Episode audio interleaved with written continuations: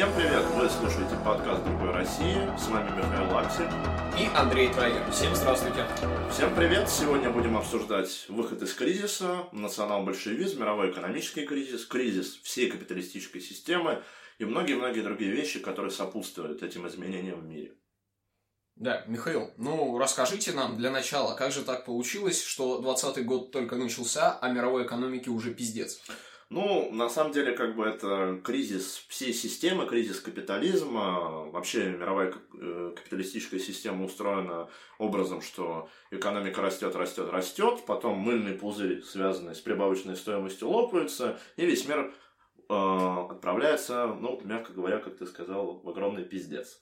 Собственно, что мы видим сейчас, это падение цен на нефть, это падение бирж, падение нефтекотировок, падение многих других вещей, и с ними, как и в любой капиталистической системе, падение уровня жизни, безработица, возможно, какие-то локальные конфликты и многое-многое другое. Связано это, конечно, в первую очередь не с какими-то там издержками, то, что как бы людям не нужна нефть, а, собственно, с кризисом капитализма, который происходит регулярно. Последний такой экономический кризис у нас был в 2008 году, и много людей осталось без работы. Сейчас прогнозируют о том, что современный экономический кризис будет еще больше. Из вопросов, конечно, и он, наверное, самый главный, какой выход находится. Ну, у нас, ребята, достаточно простой ответ на это все. Только национал-большевизм, только народный социализм сможет как-то изменить ситуацию. Собственно, мы видим на примере многих других стран, что они уже сейчас стремятся к социализации, к социальному государству. Но мы с вами не будем смотреть на другие страны, мы национальные эгоисты, поэтому будем смотреть на Россию. Что же нам делать? Вот, Андрей, скажи, пожалуйста, три простых тезиса, что нам нужно делать сложившейся ситуации. Не абстрактно так, что нам нужно, естественно, социальное государство, mm-hmm. больше гарантий, а там... Конкретные меры. Конкретные меры, как вот нам выходить из этого да. всего. Ну, в первую очередь мы должны пересмотреть итоги грабительской приватизации, из-за которой управление государственной собственностью в нашей стране перешло в руки так называемых эффективных собственников, которые нихуя не справляются с вызовами, которые бросает ей современный мир. Во вторую очередь мы должны полностью национализировать природные ресурсы и построить экономическую модель таким образом, чтобы доход с этих природных ресурсов э, шел людям на их благо вот, и использовался исключительно для того, чтобы э, улучшить качество жизни.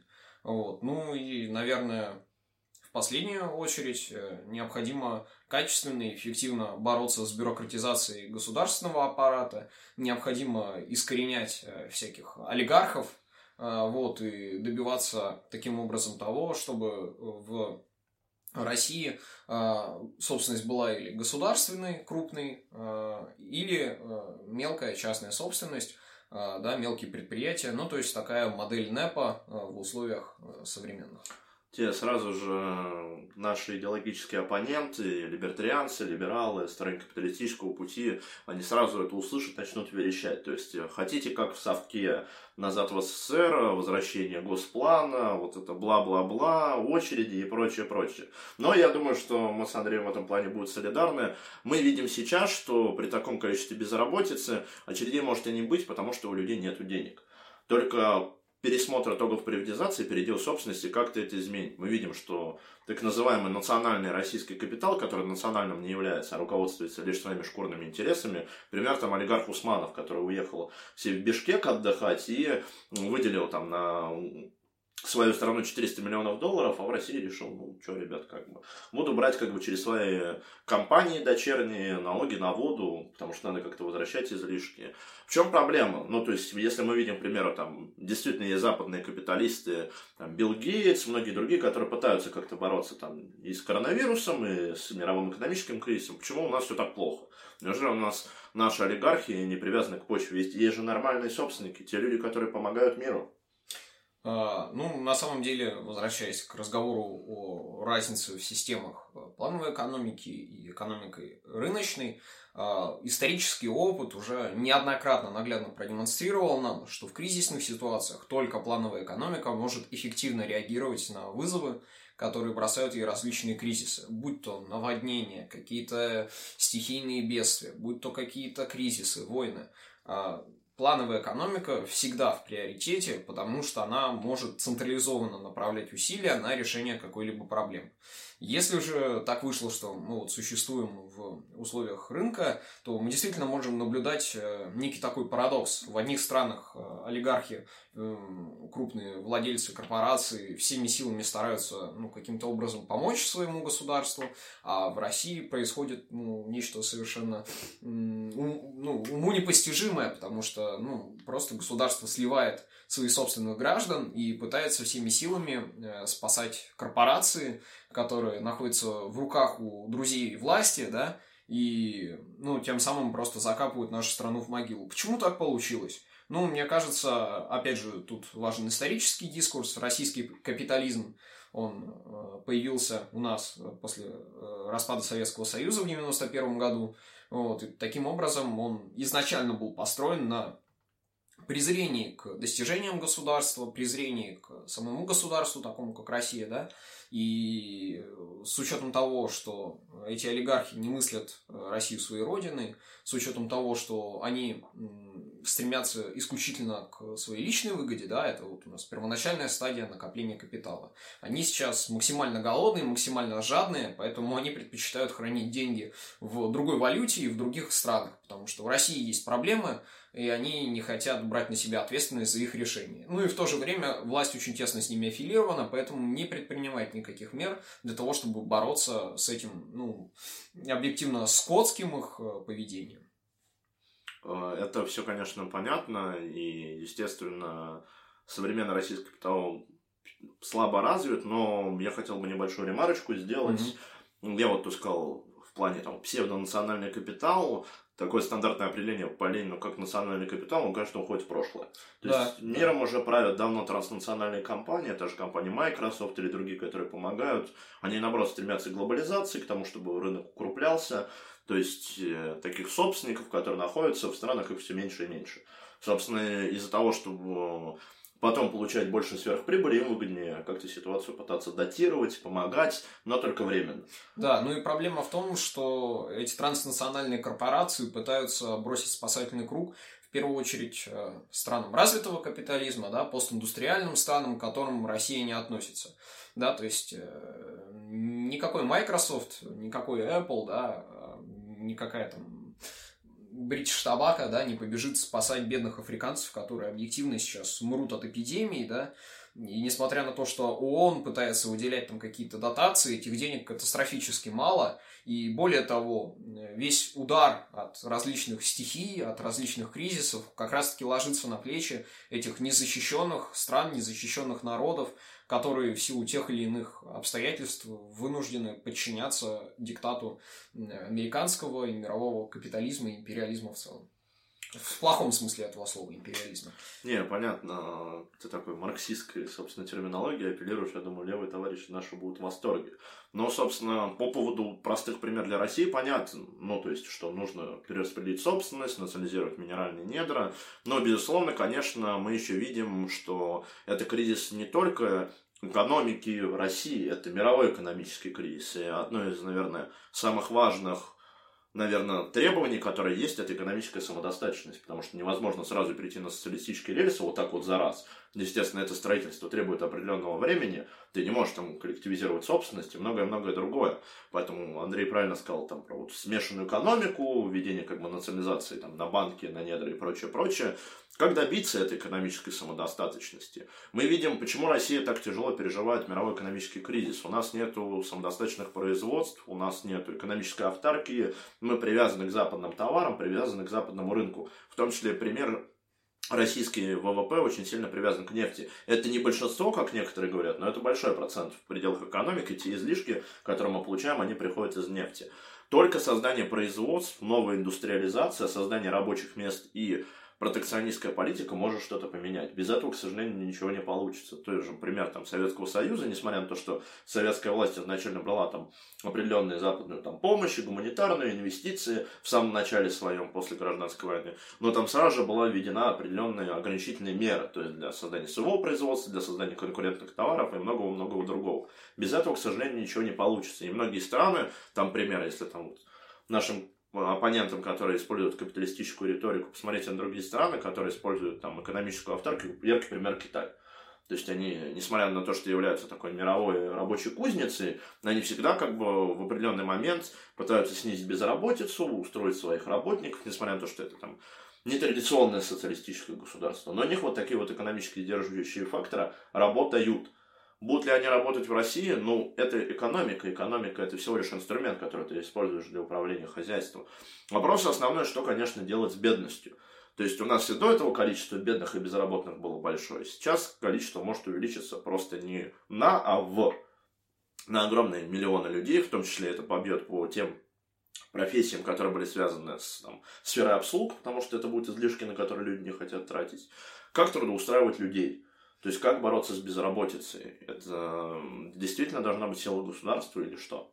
Ну, давай э, возьмем немножко шире, да, как ты изначально и сказал, как бороться с бедностью. В первую очередь необходимо сбросить кредитную кабалу, потому что закредитованность населения – это причина многих и многих бед нашего населения.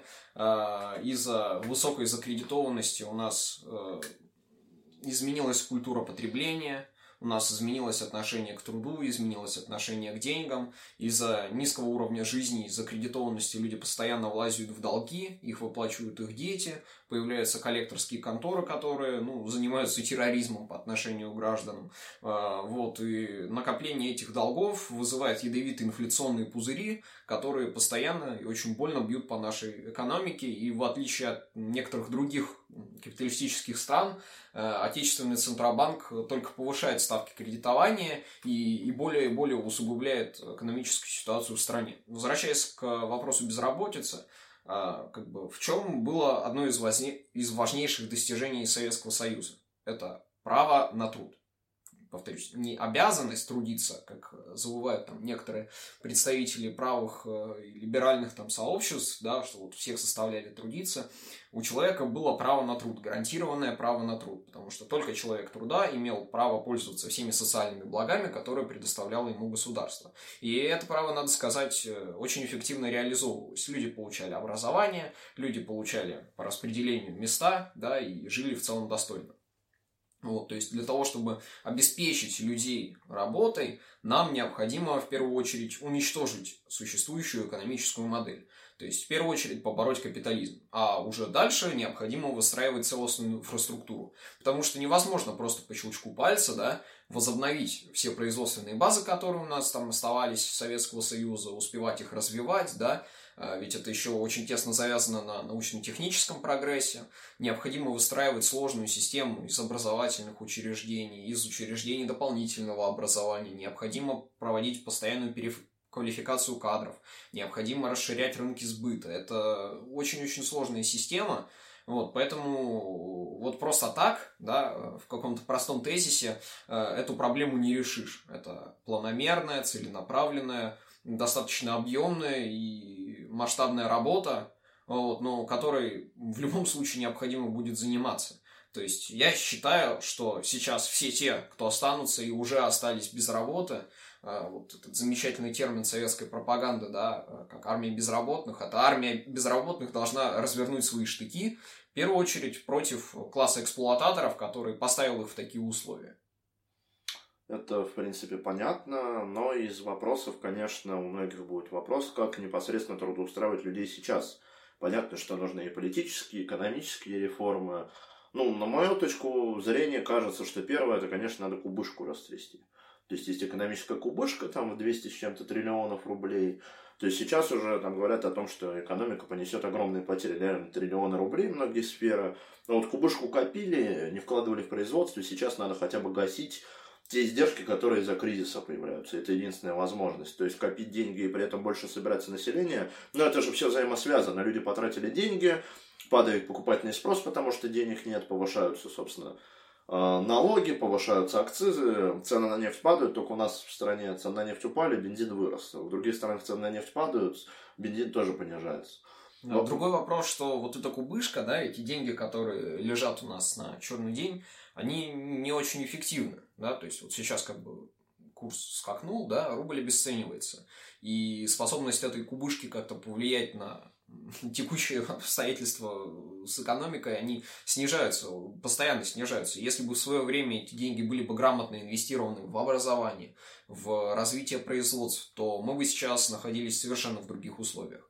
Безусловно, надо откладывать деньги как раз-таки на такие ситуации кризисные, когда вот случаются эпидемии. Но они не должны лежать мертвым грузом. Это должны быть деньги, которые должны расходоваться на ну, какую-то прогрессию, что ли. Да, они должны приносить реальную пользу. Э, собственно, наверное, вопрос будет от наших, как бы там, левых коллег, чем отличаемся мы, национал-большевики, наша идеология так, от многих-многих других. Ну, собственно, мы видим, наверное, что многие сейчас левые идеологии пострадают от одной своей такой формулы, там, общее человечество, там, единый мир и прочее, прочее. Мы видим, что многие страны, несмотря на то, что пытаются сделать, они как раз будут пытаться за... бороться за экономическую автаркию. Только за экономическую независимость, самодостаточных развития своих производств и прочее, прочее. К сожалению, вот это время такого евролеватского мира, оно уже уходит в прошлое, да и как бы хорошо, я считаю. Только независимость поможет создать э, по-настоящему народные режимы, то есть там яркий пример, это как бы Чучхе, там революционер должен проводить революцию в своей стране. Из э, тоже вопросов основных, которые возникают, понятно, что те меры, которые сейчас будут пытаться делать там Международный валютный фонд, другие компании, они будут пытаться как-то решить проблему с кризисом. Но как поменяется ландшафт? Ведь мир поменяется не только потому, что кризис там убьет какие-то производства, а люди будут бороться от излишеств, а это, это просто как бы потеря профессий. Ну, то есть некоторые профессии вымрут. То есть яркий там пример, раньше, не знаю, там э, вживую как бы чистили там сапоги, сейчас уже есть просто машина, как бы это отмирает. Можно вспомнить там рабочие, которые паровую технику там раньше громили, потому что это вытесняло их. То есть как это совмещается еще с развитием научно-технического прогресса? Как ты сам думаешь, ну, то есть, как здесь вот это вот лавирование грамотное должно быть? Э, ну, на самом деле, э, несмотря на компьютеризацию, механизацию труда, у нас э, все еще огромная часть производств находится на очень низкой стадии развития, да, то есть если посмотреть на какие-то высокотехнологические продукты, ну, вроде тех же процессоров, да, там действительно все очень автоматизировано, и ручной труд практически полностью вытеснен. А как бы, если мы посмотрим на такие обыденные бытовые товары, которыми мы пользуемся постоянно, ну, там, скажем, ту же одежду, да, то ее шьют, э, ну, дети, которые живут в Бангладеше да, то есть... Или в Таджикистане.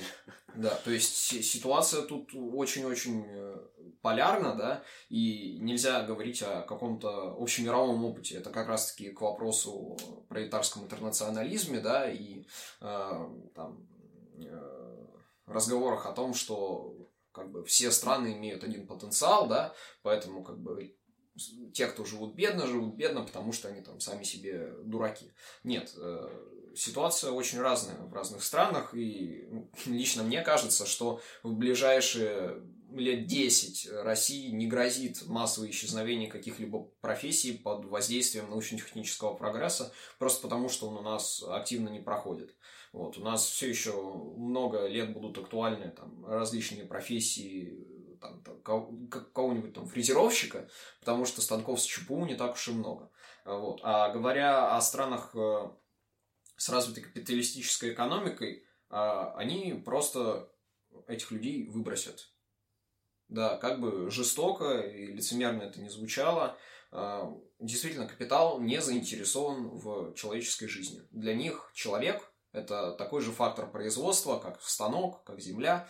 Да, они не видят в человеке ничего, кроме ресурса который в случае ненадобности просто будет отсеиваться.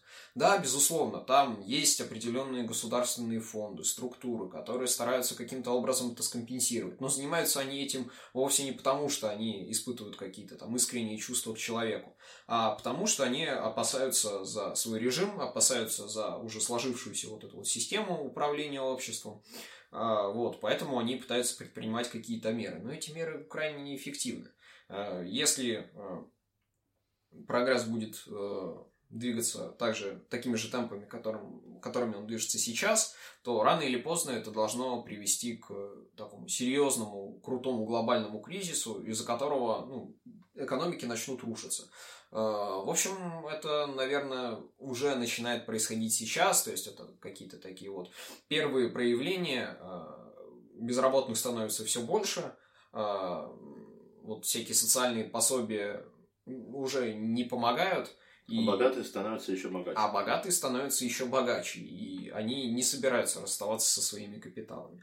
Поэтому эта проблема будет обостряться с каждым годом. И единственное, опять же, решение этой проблемы – это изменение экономической модели. Народный социализм вместо либерального капитализма. Да, да, именно так. И только так. Собственно, дорогие друзья, вывод делайте сами. За что вы? За дальнейшее угнетение и эксплуатацию человека, либо за народный социализм, за изменение ситуации. На самом большевизм это не единственный выход из кризиса, а справедливость по-русски.